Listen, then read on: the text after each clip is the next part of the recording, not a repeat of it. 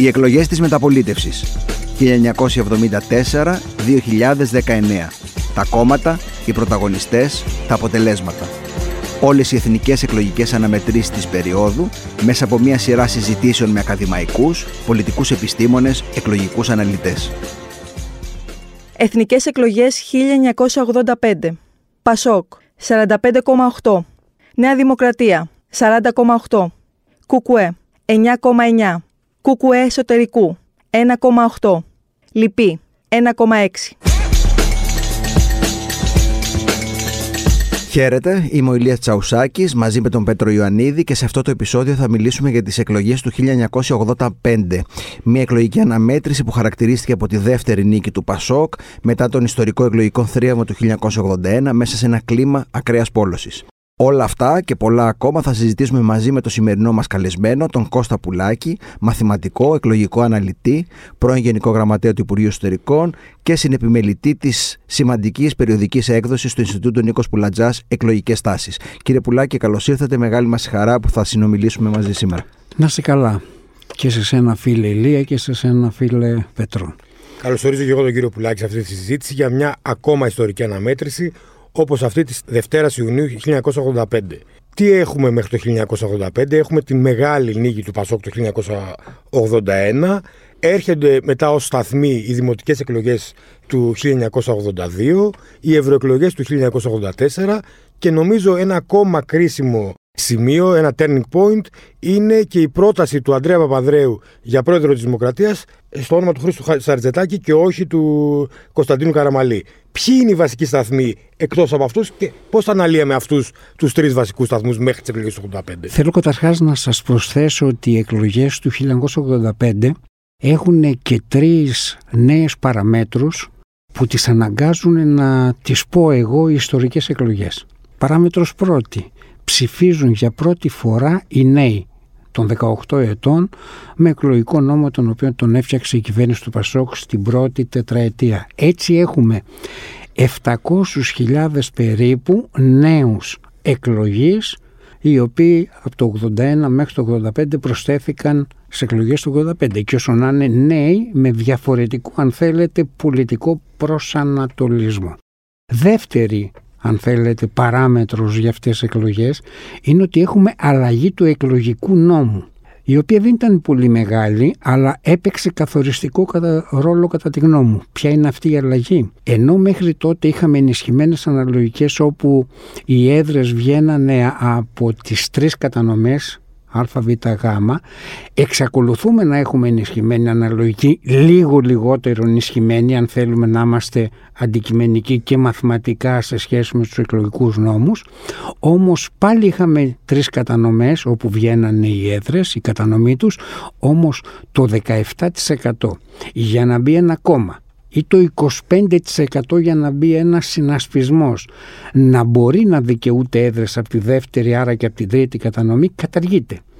Έτσι λοιπόν η κατάργηση του 17% προσέχτε ένα όριο το οποίο το 1981 το ΚΚΕ το έκανε πολιτικό σύνθημα μαζί με το ΚΚΕ δεν, αλλαγή δεν γίνεται χωρίς το κουκουέ θέλοντας να μπει μέσα αν θέλετε στην πολιτική μεγάλη αλλαγή και ότι δεν είμαστε αντίθετοι απλά θέλουμε να την ενισχύσουμε το δικό μας αριστερό ριζοσπαστικό λόγο. Αλλά συγχρόνως έλεγε και ότι κουκουέ αλλαγή δεύτερη κατανομή θέλοντας να επικοινωνήσει με έναν κόσμο της αριστεράς δικό του όσο όσο επιτοπλίστων κόσμο λέγοντας ότι δεν υπάρχει χαμένη ψήφος Δηλαδή αν θες να μετακινηθείς προς το Πασόκ γιατί έλκεσαι το να φύγει δεξιά υπάρχει το δικό μου το να μπούμε στη δεύτερη κατανομή με το 17%. Αυτό λοιπόν στο 1985 λείπει. Και το τρίτο αν θέλετε η τρίτη μεγάλη αλλαγή είναι ότι για πρώτη φορά αλλάζει ο εκλογικός νόμος και έχουμε εκλογές με λίστα. Με λίστα έχουν ξαναγίνει εκλογές αλλά βάσει του εκλογικού νόμου γίνανε το 12 τον Ιούνιο, γίνανε και το 15 του Σεπτέμβρη διότι η εκλογική νομοθεσία λέει από εδώ και πέρα, από κάποια στιγμή που άλλαξε, ότι αν έχουμε πρόορες εκλογές, δηλαδή στο χρόνο για το 12 και στο 18 μήνο για το 15 αμέσως μετά τις κανονικές εκλογές τότε ε, πάμε με λίστα που την χρησιμοποιούν οι αρχηγοί των κομμάτων. Όμως στις εκλογές του 85 είχαμε λίστα και μάλιστα ιστορικά θέλω να σας πω το ότι είναι και μία απώλεια είχε το Πασόκ στην κοινοβουλευτική του ομάδα όταν πέρασε αυτό το νόμο ο Μπουλούκος απεχώρησε από το Πασόκ και διαγράφηκε και από την κοινοβουλευτική ομάδα. Αυτά τα τρία δίνουν αν θέλετε το χαρακτηρισμό που εγώ δίνω ότι είναι κάποιες, αυτή η εκλογική διαδικασία έχει ιστορικά χαρακτηριστικά. Απλώς να πω και ένα τέταρτο δεν έχει μεγάλη σημασία για τις εκλογές του 85 αλλά έχει παίξει ουσιαστικό και καθοριστικό ρόλο για τα κόμματα 1984 επικυβέρνηση του Πασόκ νομοθετείται η κρατική χρηματοδότηση των κομμάτων από τον κρατικό προπολογισμό. Πολύ ενδιαφέροντα στοιχεία γιατί δίνουν μια άλλη διάσταση πέρα από τα ε, σημαντικά κομβικά γεγονότα που ανέφερε πριν ε, ο Πέτρος. Το 1984 έχουμε τις ε, ευρωεκλογές. Να δούμε λίγο το αποτέλεσμά τους και αν αυτό είναι ένα πρόκριμα για το εκλογικό αποτέλεσμα του 1985. Ωραία. Να πούμε καταρχάς ότι είναι από τις λίγες φορές ανάμεσα στο 81 και στο 85 ιστορικά μετά το 74 άλλες δύο φορές έχει συμβεί όπου ανάμεσα από δύο κοινοβουλευτικές ε, ε, διαδικασίες από δύο βουλευτικές εκλογές να έχουμε συγχρόνως να παρευληθεί και οι δημοτικές εκλογές αυτοδιοικητικές εκλογές αλλά και ευρωεκλογές. Δεν είναι συνηθισμένο φαινόμενο αλλά όμως αυτό μας δίνει να μπορέσουμε να βλέπουμε την πολιτική εξέλιξη. Ακούστε να δείτε πρώτα απ' όλα για τις δημοτικές εκλογές. Στις δημοτικές αυτές εκλογές το Πασόκ, το 82 που γίνανε, κέρδισε και τους τρεις μεγάλους δήμους, Αθήνα, Θεσσαλονίκη, ε, Πειραιά, που έχει, έχουμε μάθει πολιτικά να, να λέμε το ότι δίνουν το πολιτικό στίγμα προς τα που κινείται η πολιτική ζωή. Κέρδισε και τις τρεις με τον Μπέι, τον Μαναβή και τον Παπασπύρου, όταν και στη Θεσσαλονίκη και στον Πειραιά ο κύριος Μαναβής και ο κύριος Παπασπύρου ήταν δεύτεροι με μεγάλη διαφορά στον πρώτο γύρο. Άρα τη δεύτερη Κυριακή που πήγε με τους ο, της δεξιάς και μάλιστα ήταν ο κύριος Κούβελας κατόπιν έγινε δήμαρχος το 86 ήταν ο Σκυλίτσης ένας δήμαρχος της Χούντας που τον είχε ε, στηρίξει αυτές τις εκλογές η Νέα Δημοκρατία και αυτός με μεγάλη διαφορά στον πρώτο γύρο. Αλλά στο δεύτερο γύρο έγινε μια πολιτική αυτοδιοικητική αλλά και πολιτική συσπήρωση των αριστερών των δημοκρατικών δυνάμεων και περάσαν Τη αντιδεξιά θα μπορούσαμε να πούμε. Τη αντιδεξιά θα το έλεγα κι εγώ και βγήκανε στις, ε, και κερδίσανε τις ε, εκλογές του 82. Και πάμε σε ευρωεκλογές. Οι ευρωεκλογές έχουν και αυτές, αν θέλετε, ένα καινούριο ιστορικό στοιχείο.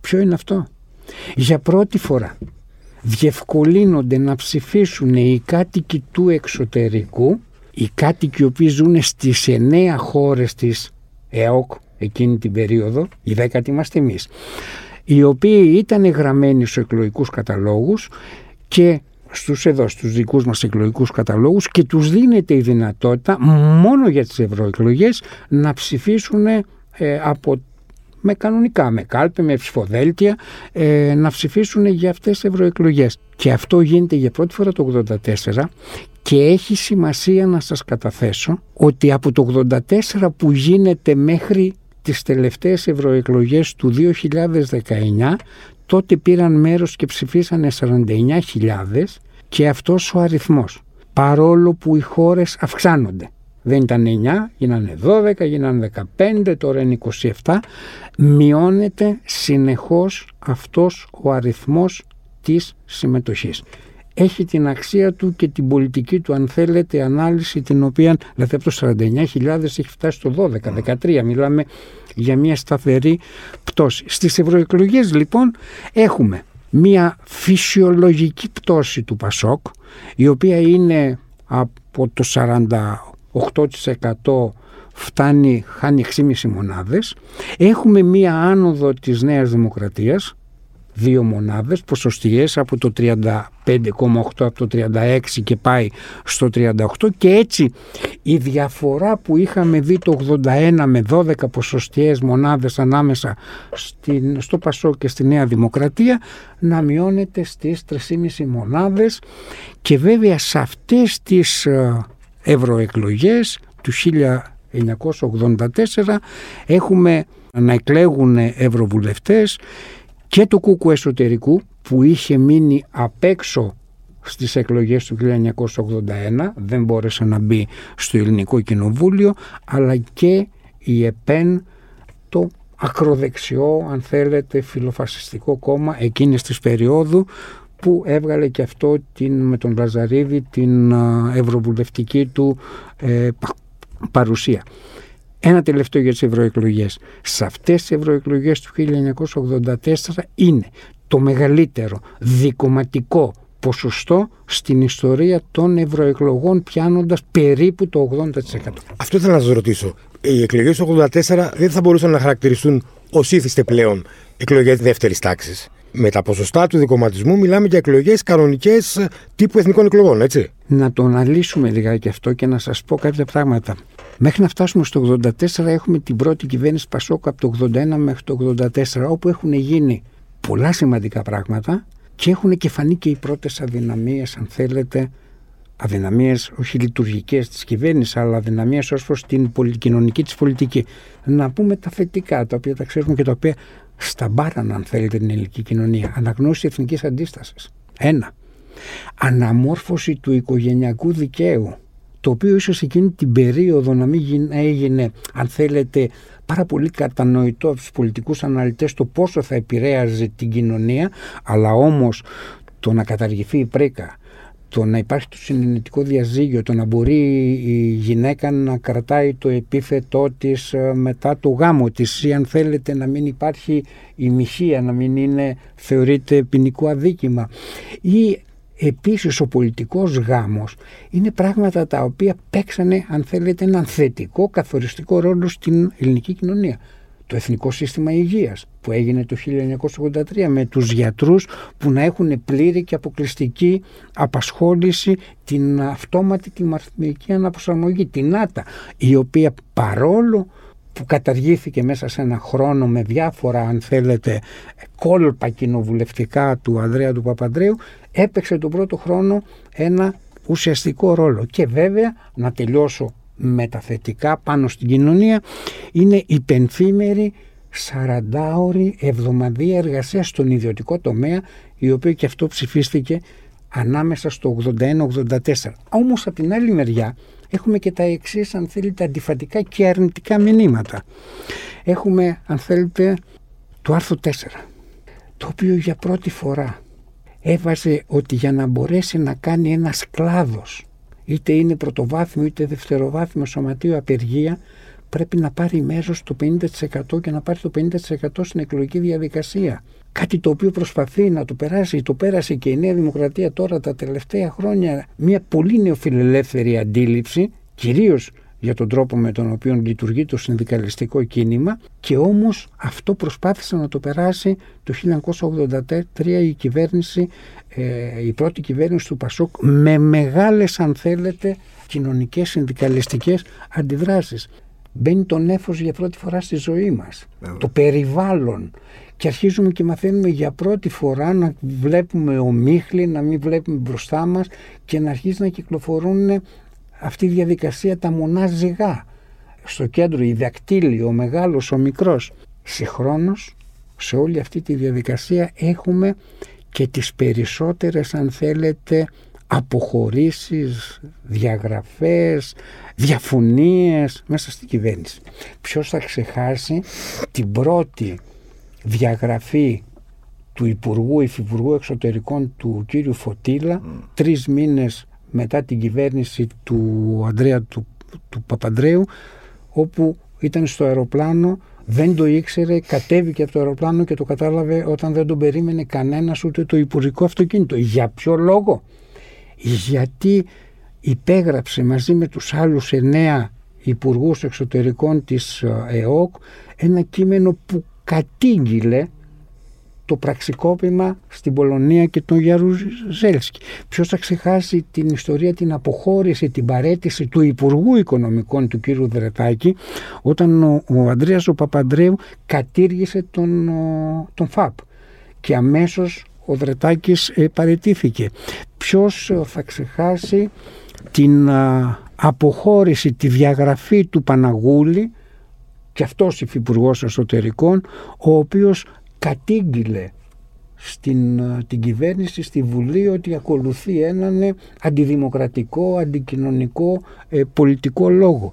Ποιος θα ξεχάσει την παρέτηση του άλλου Υπουργού Οικονομικών του Ρουμελιώτη, του κ. Κουλουριάνου, του Βαλιράκη από Υπουργό Συγκοινωνιών και τη μεγάλη αποχώρηση του ΙΤΖΕ με καμιά πενταριά στελέχη στην πορεία τους και συνάντηση με πιο ριζοσπαστικές πολιτικές όπως ήταν του Κουκουέ εκείνη την περίοδο. Όλο αυτό λοιπόν θέλω να πω ότι φτιάχναν ένα πολιτικό σκηνικό που έδινε τη δυνατότητα στις ευρωεκλογές ναι με να είναι δεύτερης τάξης όπως λέμε εμείς οι πολιτικοί αναλυτές και εσείς κυρίως αλλά να είναι μία μάχη η οποία συνεχιζόταν το αδεξιά, αντιδεξιά σε όλο αυτό το χρονικό διάστημα των τριών ετών. Μιλήσαμε για το, για το Πασόκ και κυρίως για το κυβερνητικό Πασόκ, δηλαδή το πώς ε, ε, στα χρόνια της εξουσίας, στα πρώτα χρόνια της εξουσίας ε, έχει τις αντιφάσεις αυτές που τις έχουμε δει και σε, και σε άλλες ε, συζητήσεις. Να δούμε λίγο και από την άλλη πλευρά, ε, από το κομμάτι της Νέας Δημοκρατίας. Η Νέα Δημοκρατία χάνει ουσιαστικά στις ευρωεκλογές και έχουμε αλλαγή ηγεσίας από τον Ευάγγελο Αβέροφ στον Κωνσταντίνο Μητσοτάκη. Είναι μια ιστορική αλλαγή για τη Νέα Δημοκρατία. Πώς είναι εκείνη η ε, περίοδος για αυτήν; Εγώ θέλω να πω ότι η Νέα Δημοκρατία την πρώτη αλλαγή την κάνει αμέσως μετά τις εκλογές του 1981 που χάνει όταν ο τότε αρχηγός της Νέας Δημοκρατίας ο κύριος Ράλης ζητάει επανεκλογή, τη χάνει και κερδίζει ο Αβέροφ ο οποίος την είχε χάσει πριν από 1,5 χρόνο μετά την ε, αποχώρηση από την αρχηγία της Νέας Δημοκρατίας του Κωνσταντίνου του Καραμαλή για να γίνει πρόεδρος της ε, Δημοκρατίας.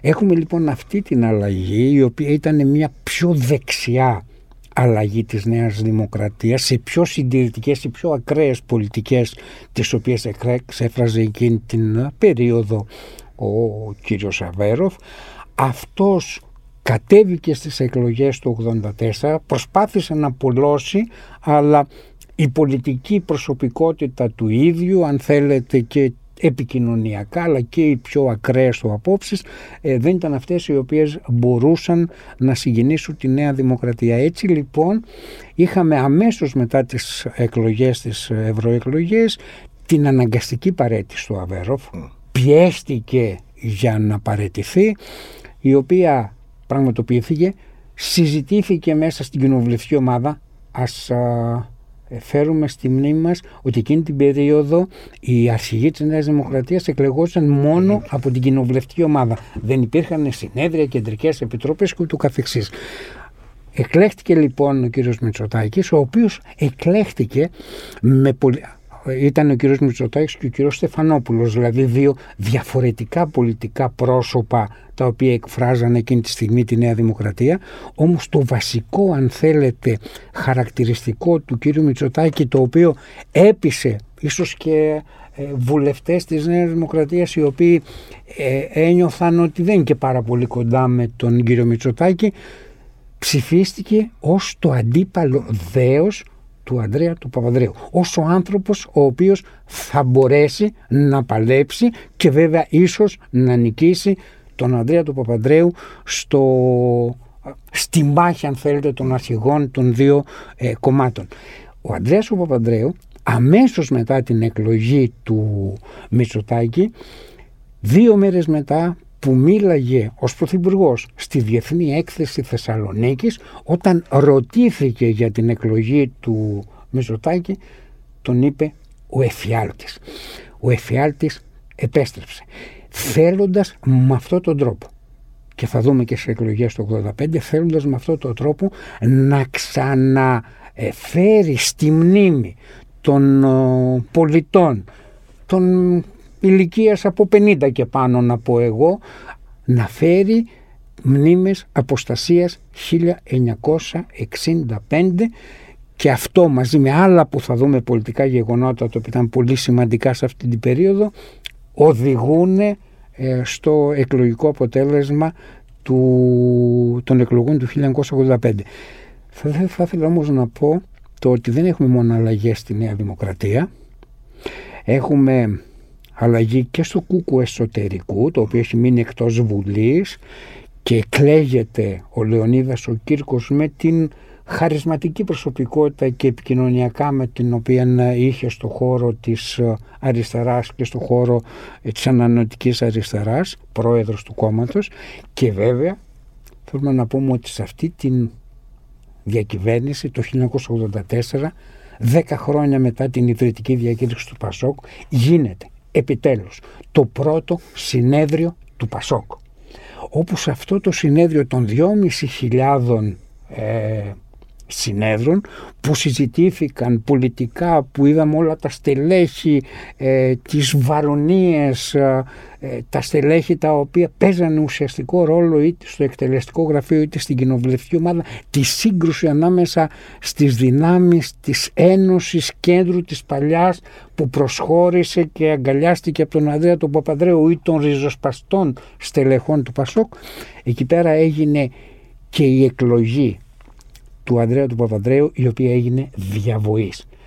Δεν έγινε ψηφοδέλτιο παρόλο που ήταν μοναδικός υποψήφιος, παρόλο που δεν θα τον, ε, αν θέλετε, δεν υπήρχε περίπτωση να τον αμφισβητήσει ούτε ένας ούτε δύο, έγινε μια εκλογή διαβοής και βέβαια έγινε εκλογή κεντρικής επιτροπής για τα οποία πάρα πολλά λέγονται και για την καθυστέρηση των τριών μερών να βγουν τα αποτελέσματα και για τον τρόπο τον οποίο έγινε και ούτω καθεξής, αλλά αυτή είναι και η ιστορία, αν θέλετε, των ε, πολιτικών κομμάτων σε μια περίοδο που οριμάζανε δημοκρατικά, αλλά δεν είχαν πλήρως οριμάσει κατά τη γνώμη μου.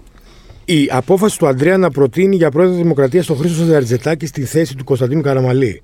Τι ρόλο έπαιξε; Ήταν ένας σημαντικός μια σημαντική πολιτική, αν θέλετε, καθοριστική εξέλιξη στα πράγματα.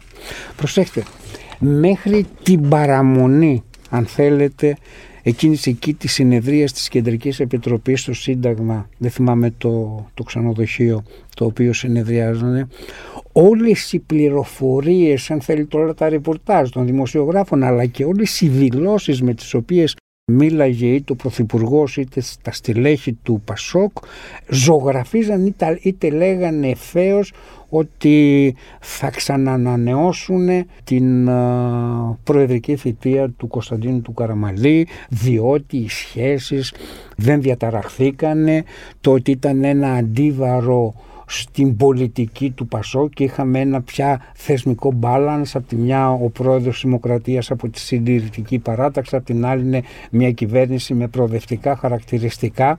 Οι μόνοι οι οποίοι αντιστεκόντουσαν οι που βλέπαμε να αντιστέκονται ήταν ο Κουρίς με την εφημερίδα την Αυριανή η οποία συνεχώς σε πρωτοσέλιδα ε, έλεγε εναντίον της ε, προεδρίας του Κωνσταντίνου του Καραμαλή και βέβαια συνεχώς υπενθύμιζε ή προσπαθούσε να επηρεάσει τον Πρωθυπουργό στο να μην προτείνει τον, τον Κωνσταντίνο του Καραμαλή.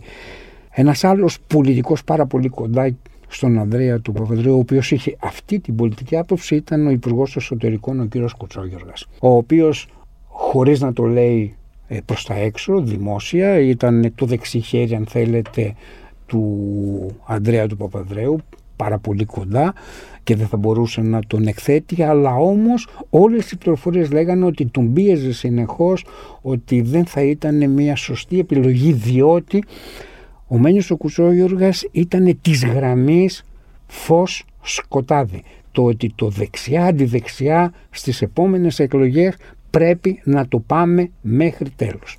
Έτσι λοιπόν έγινε η Κεντρική Επιτροπή όπου εκεί πέρα πια ενώ προσεσχόταν τα μέλη της Κεντρικής Επιτροπής και υπήρχαν έξω διαδηλωτές στους οποίους πασουτζίδες οι οποίοι είχαν καλεστεί κυρίως από την εφημερίδα Αυριανή και αν θέλετε φωνάζανε μην ψηφίσετε, μην δεχτείτε τον Κωνσταντίνο Καραμαλή και οι βουλευτές ή και τα στελέχη που ερχόταν στην Κεντρική Επιτροπή ένιωθαν μια μηχανία διότι ξέραν ότι θα μπουν και θα στηρίξουν Καραμαλή.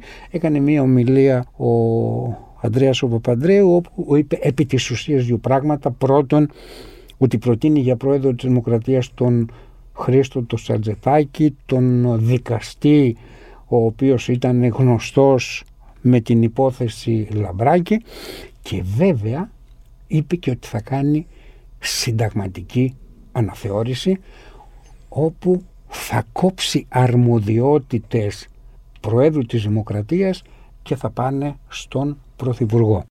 Η απόφαση πέρασε ομόφωνα, με χειροκροτήματα, ανακούφισε αν θέλετε και έπιασε τον παλμό όχι μόνο των βουλευτών και των στελεχών του Πασόκ που ήταν στην αίθουσα, έπιασε και αν θέλετε μεγάλο κοινωνικό, αυτό που λέμε την κοινωνία, την προοδευτική, τη δημοκρατική που ένιωθε ότι πια γίνεται ακόμα μια κίνηση για να ε, μπει αυτό που λέμε που έλεγε ο Αντρέας Παπανδρέου η δεξιά στο χρονοτούλαπο της ιστορίας. Οι εξελίξεις όμως από εκεί πέρα είναι γοριές και αφήνουν και στίγματα τα οποία είναι και πάρα πολύ μεγάλα.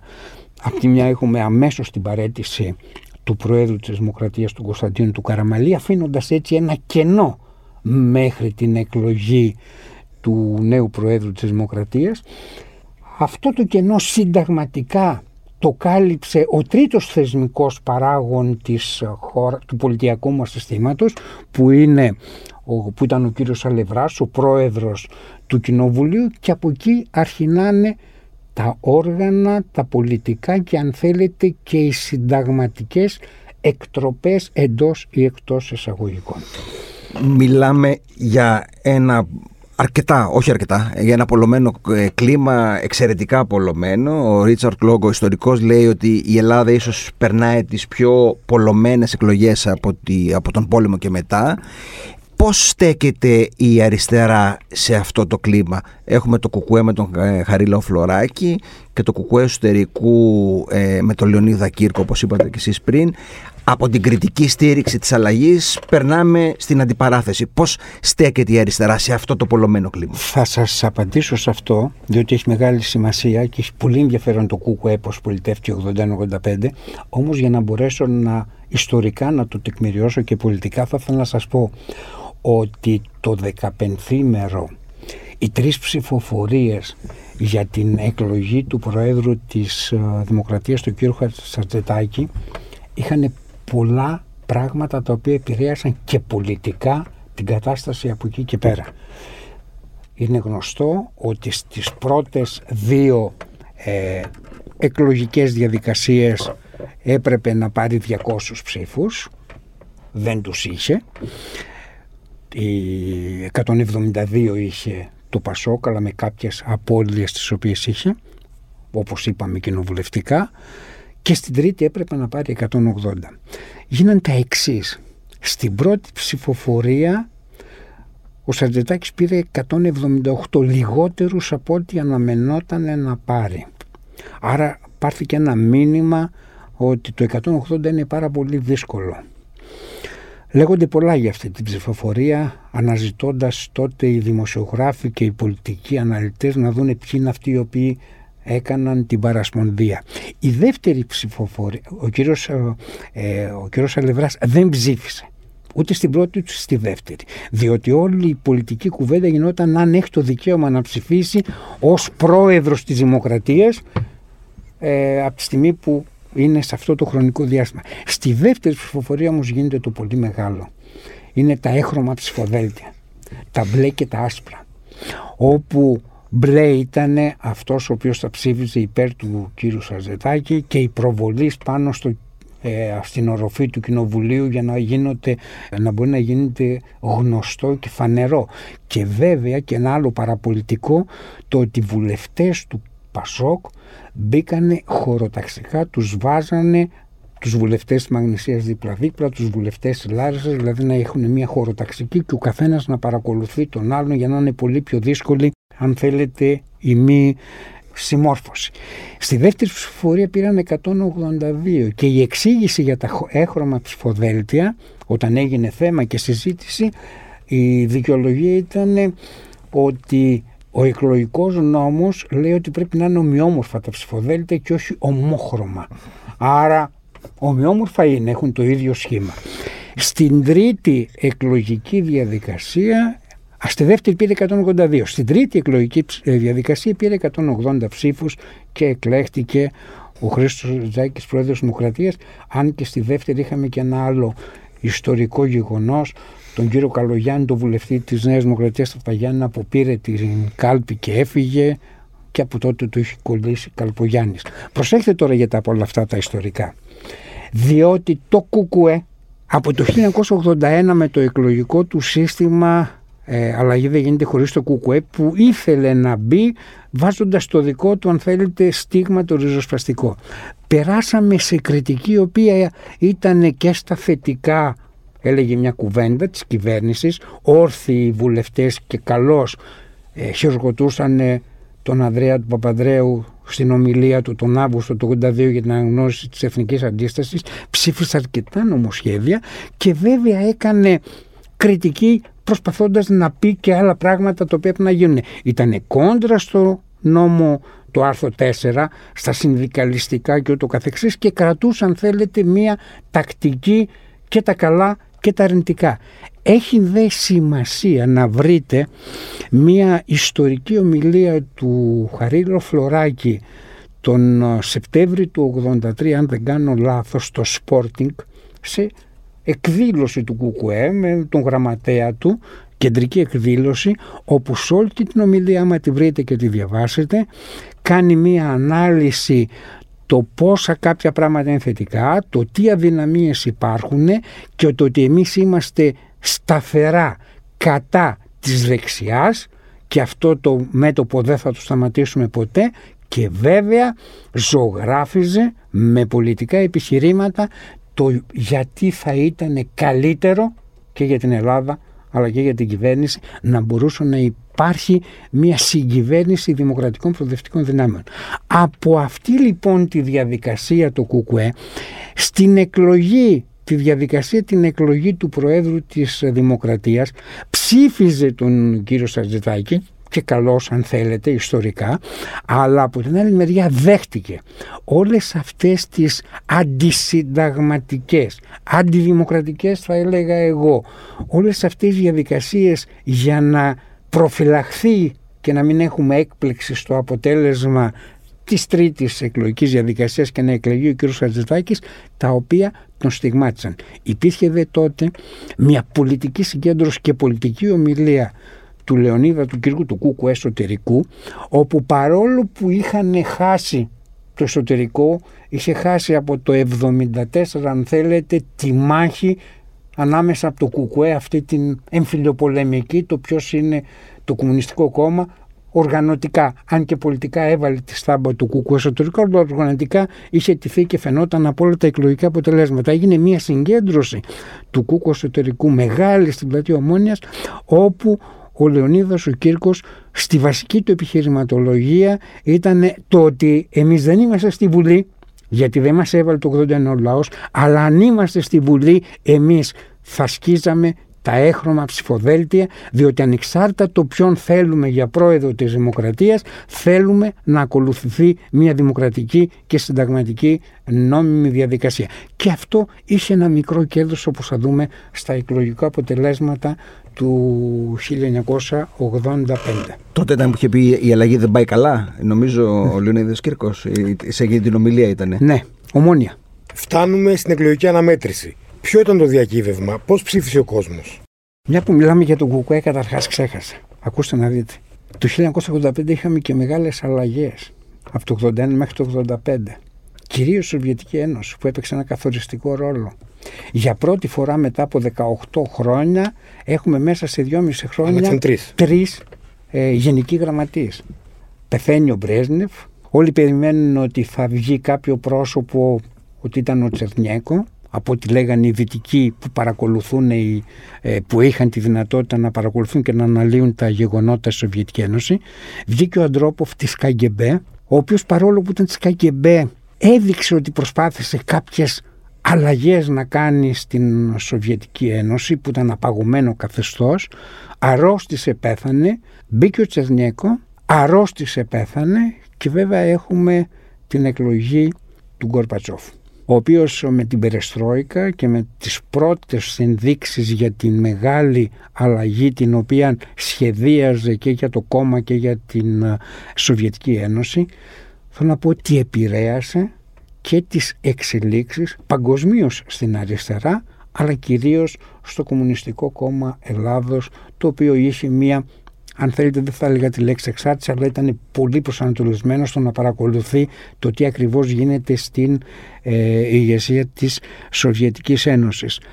Με αυτή την έννοια και ο θάνατος από την άλλη μεριά του Ιταλού ηγέτη του Μπερλιγκουέρ στις ευρωεκλογές του 1984, ενός ηγέτη ο οποίος δεν είχε φτάσει μόνο το Ιταλικό πιτσί, το Κομμουνιστικό Κόμμα της Ιταλίας στο 36% χωρίς να γίνει ποτέ πρώτο κόμμα, αλλά με τον ιστορικό συμβιβασμό και με τον ευρωκομμουνισμό που ένωσε τις δυνάμεις του Γαλλικού και του Ισπανικού κόμματος έπαιξε ένα καθοριστικό ρόλο στην πορεία της αναλυτικής αριστεράς.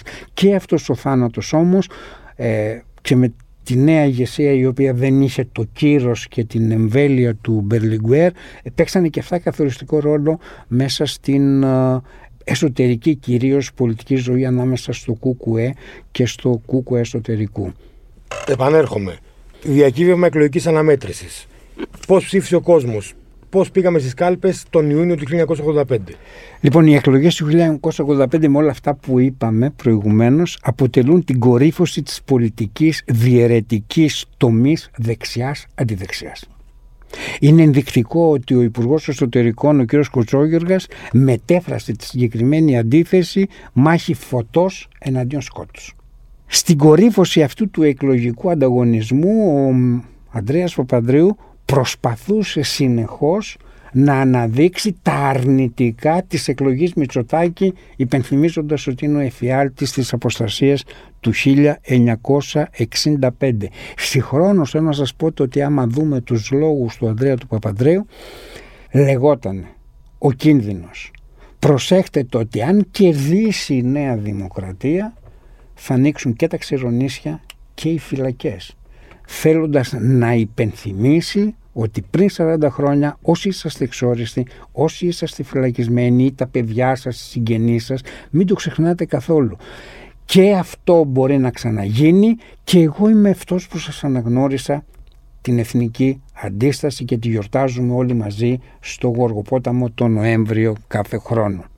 Επίσης σε αυτές τις εκλογές είχαμε για πρώτη φορά τόσο πολύ μαζικές προεκλογικές συγκεντρώσεις και των τριών μεγάλων κομμάτων και του Μπασόκ και της Νέας Δημοκρατίας αλλά και του Κουκουέ και μάλιστα ο κόσμος πήγαινε μεταφερόμενος πούλμαν και ούτω καθεξής και βέβαια αν θέλετε και με τις τεχνικές δυνατότητες τις οποίες είχε αναπτύξει κάποιοι σκηνοθέτες μέσα από τις τηλεοπτικές εκπομπές κάνοντας μεγάλες, πολύ μεγάλες ε, συγκεντρώσεις να φαίνονται ακόμα μεγαλύτερες. Και επειδή ασχολούμαι εγώ και με τις δημοσκοπήσεις, τότε δεν υπήρχαν δημοσκοπήσεις. Τότε δεν υπήρχαν για να γνωρίζουμε παραδείγματος χάρη από τις δημοσκοπήσεις ποιο κόμμα είναι πρώτο, ποιο δεύτερο, διαφορές και περίπου να ε, θεωρούμε. Τότε όλος ο κόσμος περίμενε τις δύο τελευταίες μέρες Πέμπτη Παρασκευή να δει από την τηλεόραση τις συγκεντρώσεις, να κρίνει και αυτό που λέμε ο μεταβαλλόμενος, ο δεν ξέρω δεν απαντώ, ο μετακινούμενος, αυτός ο οποίος έχει ακόμα μήπως πρέπει να ψηφίσω από εδώ μήπως εκεί πέρα, έπαιρνε τις τελικές του αποφάσεις από την εικόνα. Μάλιστα στη Θεσσαλονίκη, αν θυμάμαι καλά, ενώ μέχρι τότε οι συγκεντρώσει γινόντουσαν στην Αριστοτέλους, το Πασόκ για πρώτη φορά την έκανε στην και την έκανε στην παραλία, που ήταν πιο εντυπωσιακή. Να θυμηθούμε και την αφήση του Πασόκ το κοριτσάκι το πεντάχρονο με το πολύ ωραίο πρόσωπο το οποίο υποσχόταν καλύτερες Ακόμα μέρες. καλύτερες μέρες. Η αλλαγίτσα την οποία την έλεγε οι καλύτερες μέρες ένα ωραίο προσωπάκι, ένα κοριτσάκι το οποίο έδινε και μάλιστα αυτό το κοριτσάκι ήταν ένα κοριτσάκι το οποίο στην τελική συγκέντρωση Παρασκευής ήταν αυτό το οποίο πρωταγωνίστησε όταν τελείωσε την ομιλία του Ανδρέας Παπανδρέου που ανέβηκε απάνω, το ανεβάσαν, του έδωσε δύο λουλούδια και το φίλεσε. Ποια ήταν η πολιτική τακτική του, της Νέας Δημοκρατίας; Ήτανε ο Μητσοτάκης συνεχώς να μιλάει υπενθυμίζοντας και λέγοντας σε όλα του τα συνθήματα τη λέξη ελευθερία δεξιά και αριστερά ζωγραφίζοντας αν θέλετε το ότι αυτό το οποίο περνάμε εδώ πέρα έχει στοιχεία μη ελευθερίας, μη δημοκρατίας και βέβαια έχει σημασία το ότι το κεντρικό σύνθημα ήταν απαλλαγή. Να μιλήσουμε λίγο τώρα και για το αποτέλεσμα των, ε, των εκλογών. Να δούμε την, ε, τη γεωγραφία της, ε, της ψήφου. Λοιπόν, πρώτον, ο δικοματισμός από 83,5% που ήταν το 81 εκτινάχθηκε στο 86,7% και είναι το δεύτερο μεγαλύτερο άθρεσμα δικοματισμού. Το 90 το ξεπέρασε η σύγκρουση τότε της τρίτης εκλογικής διαδικασίας. Ποιο είναι το αποτέλεσμα επίσης; Το αποτέλεσμα είναι ότι η Βουλή από τρικομματική έγινε τεταρτοκομματική. Μπήκε και το κούκου εσωτερικού στην Βουλή. Αν θέλαμε να δούμε τα αποτελέσματα θα βλέπαμε το εξής ότι είχαμε μία άνοδος σε σχέση με τις ευρωεκλογές τέσσερις μονάδες του Πασόκ αλλά επίσης άνοδο περίπου τρεις μονάδες και της ε, Νέας Δημοκρατίας από τις ευρωεκλογές. Επειδή όμως η σύγκριση δεν είναι σωστό να γίνεται με τις ευρωεκλογές, αν θέλουμε να συγκρίνουμε με τις βουλευτικές εκλογές του 81, έχουμε μία πτώση 2,3% του Πασόκ, από αυτή την κυβερνητική ε, θητεία και έχουμε μια αύξηση 5 μονάδων της Νέας Δημοκρατίας από το πολύ χαμηλό το 35,9 να πάει στο 40,8 έτσι η διαφορά τους ήταν 5 μονάδες. Αν θέλουμε να δούμε ακόμα τη, αυτό που λέτε τη γεωγραφία η πτώση του Πασόκ ήταν μεγαλύτερη στις αστικές περιοχές. Έπιασε 45% όταν είχε στις εκλογές του 81 48,3%.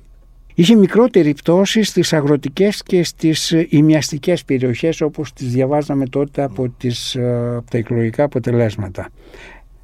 Είχε 46,5% στο 85 ενώ είχε πάρει 48% το 81. Η πτώση ήταν πολύ μικρότερη. Αντίστοιχα τώρα, η Νέα Δημοκρατία αύξησε σημαντικά τα ποσοστά της στα αστικά κέντρα. Από το 31% πήγε στο 39% περίπου. 38,7 και είχε μικρότερη άνοδο στα αγροτικά και στα μιαστικά πήγε στο 42,5% από το 39,5%.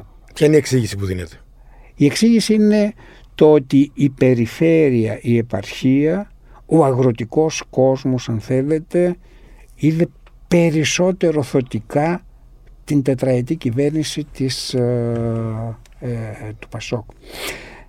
Άλλωστε πάντοτε στα αστικά μέρη είναι που γίνονται οι περισσότερες αν θέλετε διαφοροποίησεις και οι πρώτες. Θα ήθελα δεν να σας πω το ότι αυτό ήταν πάρα πολύ καθοριστικό και λέγανε εκείνοι πριν από 20 χρόνια, 30 χρόνια να δούμε τι θα ψηφίσει η Β' Αθήνας. Διότι... Στις εκλογές του 2000 ήταν το μεγάλο... Γενικά η Β' Αθήνα θεωρόταν ότι αυτή προσλαμβάνει πρώτα τα αρνητικά ή τα θετικά και τα αξιολογεί. Και ένα δεύτερο το οποίο συζητιόταν ήταν «Α, Πάσχα, θα φύγουν οι Αθηναίοι να πάνε στα χωριά τους και εκεί που θα μείνουν 4-5 μέρες στο καφενείο, στην οικογένεια, στη συζήτηση θα μεταφέρουν την εμπειρία, την κοινωνική κουβέντα, τις αδυναμίες της κυβέρνησης από το αστικό κέντρο που το έχει βιώσει και το έχει αυτός θα το μεταφέρει στην ε, επαρχία που ακόμα σαν μια πέτρα που πέφτει στη λίμνη και οι ομόκεντροι κύκλοι αργούν να φτάσουν λίγο παραπέρα. Μα εκείνη την περίοδο γινόντουσαν ειδικές καμπάνιες στους ετεροδημότες οι οποίοι φεύγανε και πηγαίνανε στους τόπους κατοικίας τους. Δηλαδή είναι τρομερό να κάνεις ειδική καμπάνια μόνο για τους ετεροδημότες. Θα, φύγω από τον τόπο, θα φύγω από την Αθήνα και θα πάω στον τόπο μου να ψηφίσω Πασόκ. Θυμάμαι κάτι αυτοκόλλητο. Θέλω να σημειώσω ότι είχε και το κουκουέπτωση από το 81. Είχε μία μονάδα πτώση. Παρόλο που είχε μια πολιτική η οποία δεν πήγαινε κόντρα αν θέλετε στα μεγάλα κοινωνικά θέματα τα οποία κατέστησε το Φασόκ, σηματοδοτούσε το ότι είναι υπέρ της αλλαγής, απλώς έβαζε τα δικά του στοιχεία και βέβαια έχω τη γνώμη ότι ο τρόπος με τον οποίο πολιτεύτηκε και ξαναέκανε τη διαχωριστική γραμμή δεξιά-αντιδεξιά με τη συνταγματική αναθεώρηση, με τον τρόπο που έγινε η συνταγματική αναθεώρηση και με την εκλογή Σαρτζετάκη, αυτή η διαιρετική τομή μεγάλωσε ακόμα περισσότερο, ενισχύθηκε και το ΚΚΕ έχασε κάποιες δυνάμεις και αυτόν τον τρόπο το ίδιο το οποίο πολιτεύτηκε. Και αν δούμε πού έχασε το ΚΚΕ, θα δούμε ότι έχασε στα παραδοσιακά του προπύργια. Αυτά που λέγαμε ότι παραδείγματος χάρη οι γειτονιές του, οι νομοί του, οι δήμοι, που είχε όσο το δυνατόν περισσότερη εκλογική ε, δύναμη. Δηλαδή έφυγε προς το Πασόκ και όχι προς το Κουκουέ εσωτερικού αυτή η μία μονάδα. Έφυγε κυρίως προς το Πασόκ και έφυγε και προς το Κουκουέ εσωτερικού, όπου το Κουκουέ εσωτερικού κατόρθωσε μέσα σε αυτές τις δύσκολες, ε, αν θέλετε, πολιτικές συνθήκες για το ίδιο, να ξαναμπεί και να γίνει κόμμα κοινοβουλευτικό. Σε έδρες, 11 έδρες έχασε το Πασόκ, από 172 πήγε σε 161 11 κέρδισε η Νέα Δημοκρατία, μία έδρα έχασε το Κούκουε, μία έδρα κέρδισε το Κούκουε εσωτερικού. Και ξέρετε, στα ψηφοδέλτια εκείνης της εποχής και στα τρία μεγάλα κόμματα είχαμε διεύρυνση πολιτικών προσώπων. Νέα Δημοκρατία, υποψήφι στο επικρατείας, μαύρος ψαρουδάκι της χριστιανικής δημοκρατίας, που ήταν κάποτε στη συμμαχία των πέντε εκλογές του 1977. Νέα Δημοκρατία, ψηφοδέλτιο επικρατείας Χαράλαμπος Πρωτόπαπας που κι αυτός ήταν στη συμμαχία ως εκπρόσωπος της σοσιαλιστικής πρωτοβουλίας διαλύθηκε το κωδισό, παρετήθηκε ο Πεσματζόγλου, ανέλαβε πρόεδρος ο Μπάμπες ο Πρωτόπαπας και συνεργάστηκε μπαίνοντας στην, ε, στο ψηφοδέλτιο επικρατείας Νέας Δημοκρατίας. Κουκουέ, Βρετάκης και Παναγούλης που είχαν διαφοροποιηθεί και φύγανε από την κυβέρνηση του Πασόκ προσχωρήσανε στο Κουκουέ και εκλέγηκαν βουλευτές με το Κουκουέ. Συνοψίζοντας, εάν βάζετε ένα τίτλο σε αυτή την εκλογική αναμέτρηση, εκλογές 1985, ποιος θα ήταν αυτός; Θα σας πω τις δηλώσεις των τεσσάρων αρχηγών που κάνανε αμέσως με την ανακοίνωση των αποτελεσμάτων και θα βγει. Ο Παπαντρέου βγήκε ο Πρωθυπουργός, ο νικητής και βγήκε και είπε ότι σε αυτές τις εκλογές ξανανίκησε η πρόοδος της συντήρησης. Ο Μητσοτάκης αφού είπε ότι έκανε ένα μεγάλο άλμα και αύξησε η Νέα Δημοκρατία τις δυνάμεις της όπως τις είδαμε και αριθμητικά κατήγγειλε την κυβέρνηση, κατήγγειλε τα μέσα μαζικής ενημέρωσης ότι παραβίασε τη δημοκρατία και μονοπολούσαν υπέρ του έργου της κυβέρνησης και δεν παίζανε και δεν προβάλλανε τη Νέα Δημοκρατία. Ακόμα είχαμε μόνο κρατικά κανάλια. Ε; Τότε είχαμε μόνο κρατικά κανάλια. Ναι. Πάντως αυτή είναι η δράστητη δήλωση. Ήταν το ότι ανεβήκαμε όσο ανεβήκαμε, όμως το Πασόκ με τον τρόπο τον οποίο έλεγχε τα μέσα και τη Διακομματική Επιτροπή παραβίασε τις συμφωνίες για ένα δίκαιο δημοκρατικό αγώνα. Έχει όμως μεγαλύτερη σημασία η δήλωση του Φλωράκη ο οποίος ε, βγήκε το βράδυ των εκλογών και μίλησε ότι από εδώ και πέρα το εκλογικό αποτέλεσμα μας έδειξε ότι πρέπει να υπάρξουν αναπόφευκτες μετεκλογικές πολιτικές αναταράξεις, ανακατατάξεις. Προσέχτε. 1985 έχουν γίνει αλλαγές στη Σοβιετική Ένωση με τον Κορπατσόφ. Έχει ξαναμπεί στη Βουλή το Κούκου εσωτερικού και έβαλε ο, ο Φλωράκης με το πιο αν θέλετε κατά τη γνώμη μου επίσημο τρόπο το στοιχείο της αμφισβήτησης της πολιτικής δαμής του Κουκουέ. Ένας διάλογος ο οποίος ξεκίνησε αμέσως μέσα στο Κουκουέ. Βγήκανε πολλά στελέχη με πρώτα απ' όλα τον Ανδρουλάκη εκείνη τη στιγμή αλλά και άλλα ανανεωτικά στελέχη και έχουμε μια πορεία συζητήσεων όπου το 1988 είχε τη συνάντηση Φλωράκη Κύρκου ως την επίσημη πρώτη συνάντηση για να φτιαχτεί το κοινό πόρισμα Air Κουκουέ Air για να φτιαχτεί ο συνασπισμός εκείνης της περίοδου. Από την πρώτη μέρα δηλαδή, από την πρώτη μέρα μετά το Είναι η δήλωση του, του Φλωράκη σας λέω το βράδυ ε, που το Κουκουέ έχασε μία μονάδα και με όλες αυτές τις πολιτικές εξελίξεις ήτανε, έρχονται αναπόφευκτες μετεκλογικές πολιτικές ανακατατάξεις. Ήταν μια εξαιρετική συζήτηση για μια συναρπαστική όπως φάνηκε εκλογική αναμέτρηση αυτή του 1985. Ε, είχαμε τη χαρά και την τιμή να συνομιλήσουμε με τον Κώστα Πουλάκη, μαθηματικό και εκλογικό ανα, ε, αναλυτή. Ευχαριστούμε πάρα πολύ κύριε Πουλάκη. Εγώ σας ευχαριστώ πάρα πολύ διότι μου δώσατε τη χαρά πρώτον να μιλήσω σε αυτή την ενδιαφέρουσα πρωτοβουλία που έχετε πάρει. Αλλά θέλω να σας πω κάτι. Εγώ εκείνη την περίοδο ήμουνα οργανωμένος στο κούκου εσωτερικού και μάλιστα δεν ήμουν ένα απλό μέλος, ήμουνα ε, σε κάποια αν θέλετε θέση ε, στην κομματική ιεραρχία. Ζούσα τα πολιτικά γεγονότα, ε, αν θέλετε, από μάχημη θέση. Παρ' όλα αυτά μου δώσατε την ευκαιρία δύο-τρεις μέρες να καθίσω να διαβάσω, να θυμηθώ τα ήξερα απλώς να βάλω τα στοιχεία εκείνα τα οποία μου λείπανε για να κάνουμε αυτή την πολύ ωραία κουβέντα και ευχαριστώ και σένα Ηλία και σένα Πέτρο. Βλέποντάς τα μετά από τόσα χρόνια εκείνα τα γεγονότα εκείνης τη περίοδου, πώς νιώθετε, Νιώθω το ότι κάποια πράγματα δεν τα αξιολογούσα πάρα πολύ. Το είπα σε κάποια στιγμή. Δεν είχα αξιολογήσει το οικογενειακό δίκαιο πόσο καθοριστικό ρόλο θα παίξει ε, στην πολιτική ε, της κοινωνίας. Είχα αξιολογήσει την εθνική αντίσταση. Την είχα αξιολογήσει λίγο λάθος όχι με την έννοια ότι δεν θα παίξει ρόλο, αλλά είχα βρει και στοιχεία ιδιοτέλειας τα οποία τώρα πιο απόμακρα δεν τα βλέπω. Αλλά ειδικά το οικογενειακό δίκαιο, ναι σας μιλάω ειλικρινά, το ότι δεν μπορούσα τότε να συνειδητοποιήσω το πόσο καθοριστικό ρόλο θα παίξει για πάρα πολλά χρόνια στη συνείδηση το, της ελληνικής κοινωνίας. Ευχαριστούμε πολύ. Ευχαριστούμε. Και εγώ σας ευχαριστώ.